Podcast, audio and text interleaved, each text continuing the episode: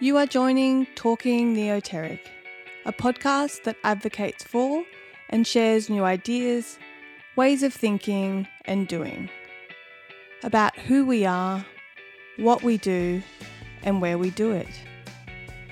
Talking Neoteric spotlights creative practitioners, sharing their work and practices, each demonstrating their reach far beyond the arts, with contributions to the broader health, livability, and prosperity of regional Queensland.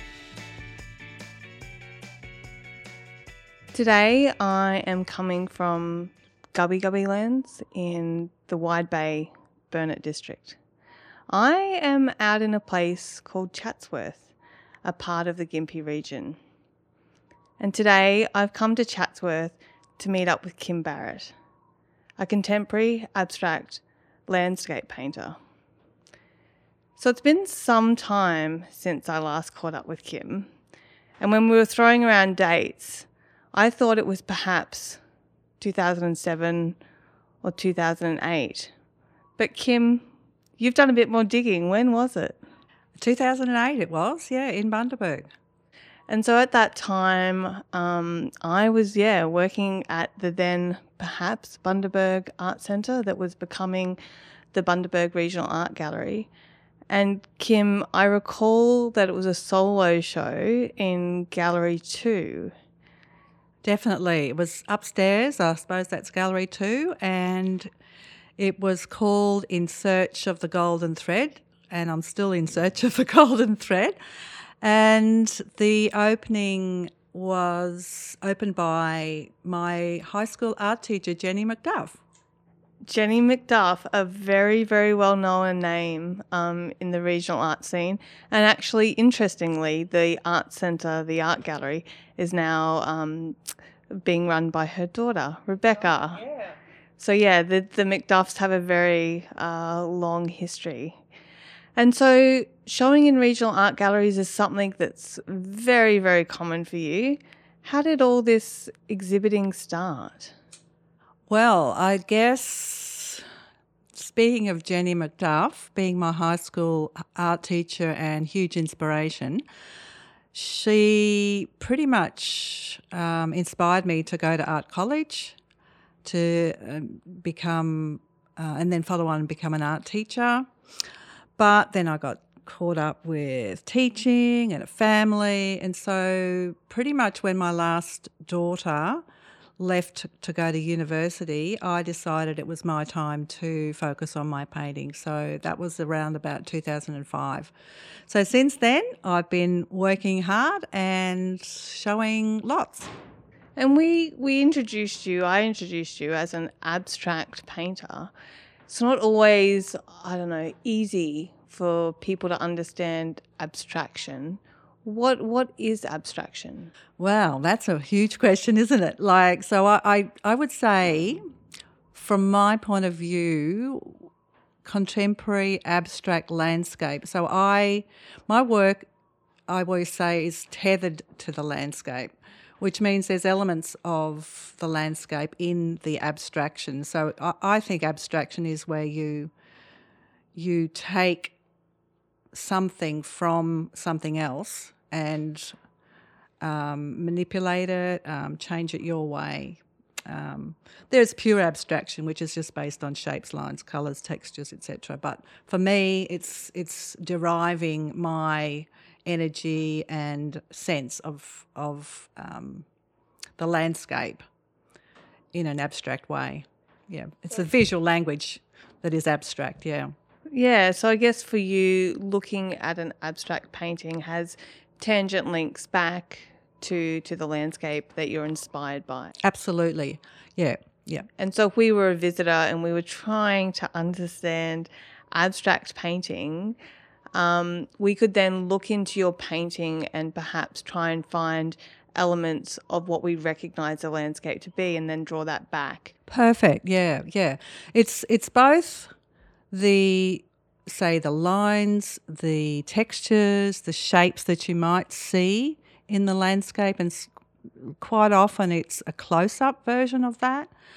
Um, it also might be a sense of, like, I, I like abstract work to have some some sort of feeling. So instead of just looking at the shapes and the lines, ask yourself what it is.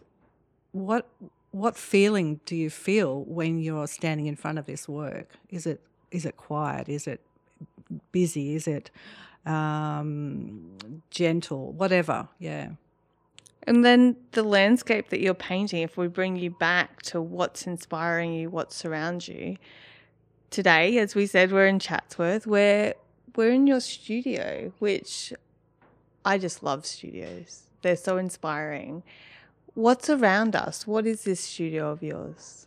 Yeah, well, this studio is sort of set um, halfway down the hill on our five acre property. Uh, this place, Chatsworth, is a place of rolling hills. It's open bushland. The studio is halfway to the creek that we have at the bottom of our property. And there's lots of birds. There's we have two possums that live in our studio. We actually have two snakes that live in our studio.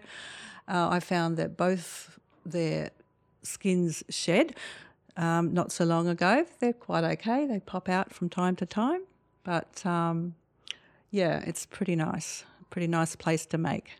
So the environment is literally all around you, if not also inside the space that you're creating. Um, and you're right, you sort of drive into your place and you you drive down and it's this beautiful angular down and right at the bottom which we haven't got to walk to just yet but you've described it even a creek. Mm-hmm. it's a creek and i mean we've been here for over 30 years so it's become a part of us. Um, this creek is a creek that's spring fed so it's always there even in the drought. And when you go down there particularly early in the morning it's a cacophony of bird sound it's cool because it's sort of a bit of a rainforest, small rainforest around the creek. So it's been a long time source of, um, it's a bit of a sanctuary really down the creek, and particularly during COVID times, I found it so beautiful. Yeah. Yeah, and you've just touched on that point, like that point of COVID. Um, what was your experience during COVID and how did that inform your practice? Because it feels like, were you in your own little protected ecosystem here? Oh, yeah. it was just, I mean, I, I, think that a lot of artists will relate to the fact of um, needing solitude, needing quiet to create. Um, but for me, it was that as well as uh, having the time and, and not being so busy with the restrictions, we couldn't go out and do things that we would normally do. I found going down to the creek, um, I would take a bundle of paper, charcoal, whatever, and I'd just slosh the paint around, the, the charcoal around with water. I'd make my marks. I'd just respond to just being in the landscape, just being there.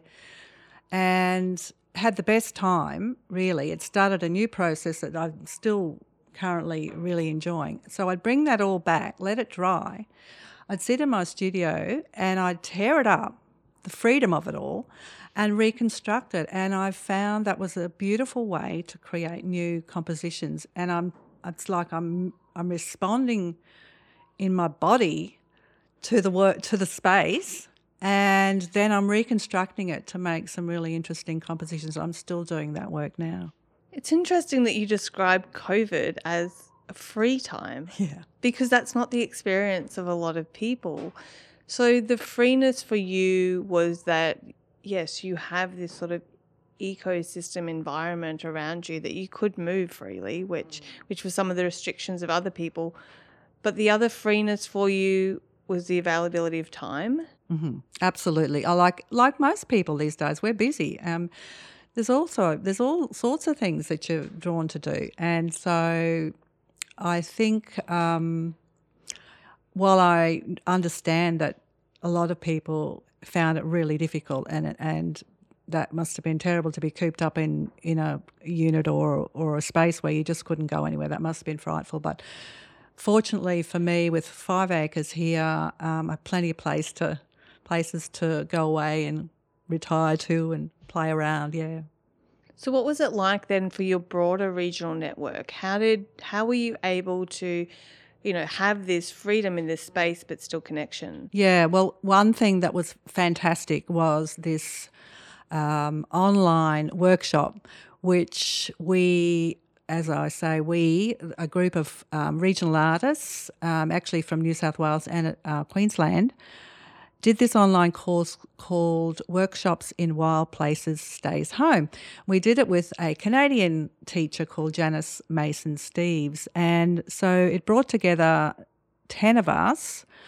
Um, every week for four hours, we would have the the class, and then we would go down to our space, our own space, each of our peop- each of the people in their own particular landscape environment, and we would sit, we'd write, we'd do plein air works, we'd reflect, um, we'd have conversations with, like for example, my creek, and I'd have to um, write from my point of view about the creek, and then I'd have to write from the creek's point of view about me. So it was a real full immersion in this. And then we also had this coming back to share our experiences. So it was a great time to connect with other artists with similar interests. And do you think without, I guess, the restrictions as they were of COVID, would have would have that creative cohort ever come together?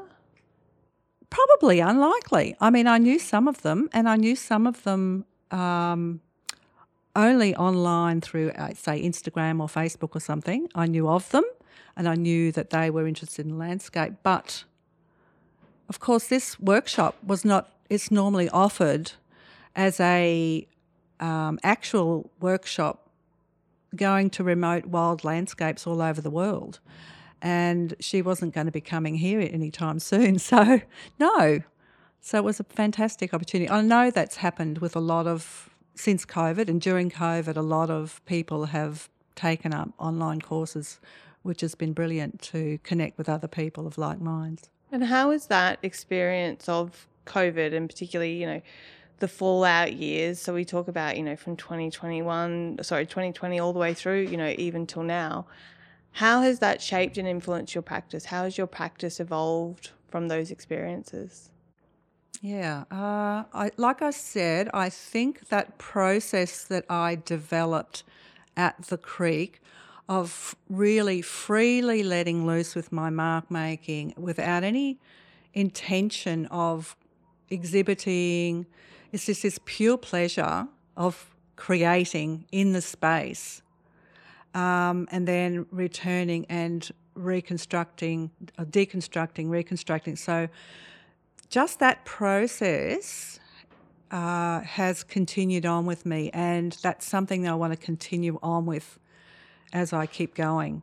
This work that I'm doing or have done for embedded um, followed on from that, but I'm using charcoal with cold wax on top of an ink base, and then I've torn many of them up and reconstructed, and it's the work for this show is actually related. The concept behind it for me is the fact that we've been here over 30 years and we are going to have to go in the next couple of years because it's getting a bit much for us to manage these this acreage.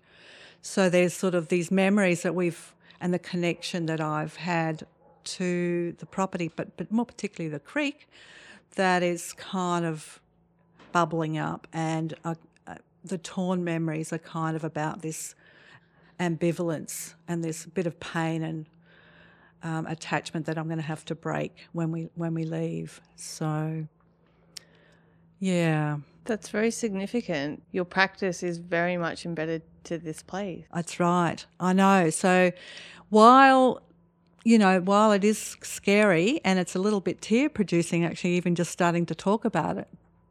Um, being here for and bringing a family up here too for over 30 years and then knowing that we have to go um, and trying every other which way to say well maybe we can still stay and still do it you know like but yeah so i guess that the process that i was talking about the the make deconstruct reconstruct there's sort of something in it that's that is hopeful you know, the actual reconstruction of something. So I, I don't know. Sometimes you never know why you make and do these things and the way you do these things until um, after the event or a long time later and you think, oh, yeah, I see what that was all about. It's processing your own stuff.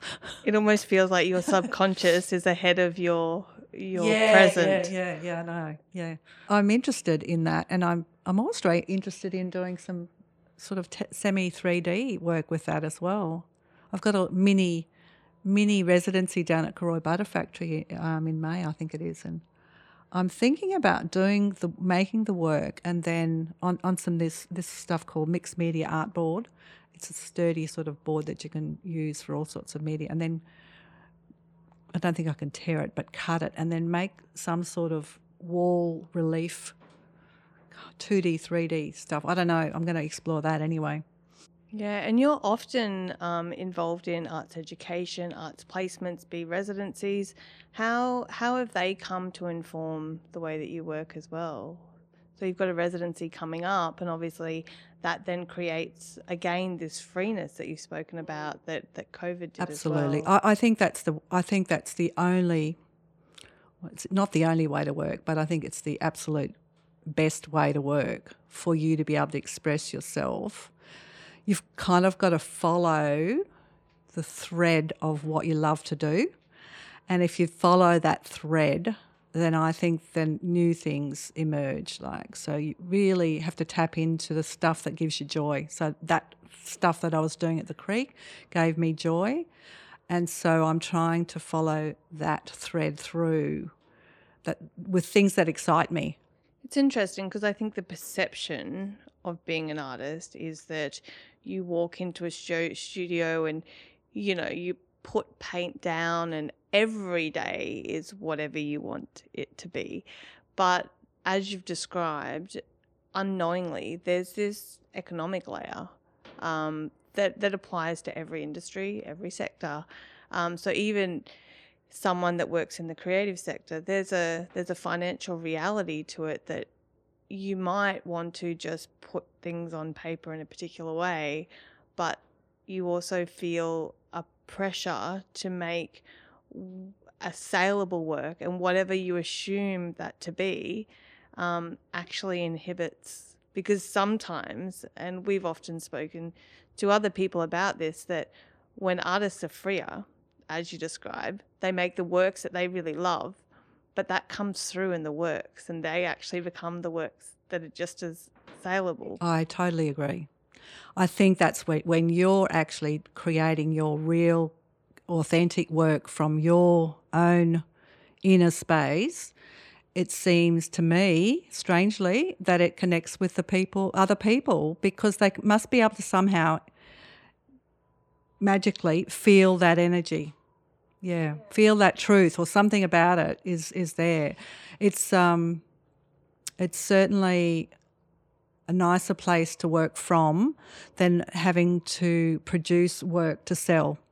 Like feel feel restrained and and you do tend to do that i'm sure artists do like if you've got an exhibition coming up and you've got to produce work mostly I try not to have that burden on my shoulders that I've got to tr- create work. But you can't help it. There's this little voice behind you saying, well, you know, is that going to be, is that going to work? Is that going to sell? You know? Yeah. But it's interesting because you've you've acknowledged it, and other artists that we've spoken to acknowledge that yeah, when you create the work that you feel passionate about or that you feel is important, yeah, those viewing those audiences receive it um, yeah. in the same way as well. Yeah, I think so. It doesn't necessarily always translate to sales, I have to say. And I guess, yeah, that's a great point to pick up on that the creation of work isn't necessarily always about that. No. Um, and you've often exhibited really widely. The start of our conversation, we were talking about Bundaberg.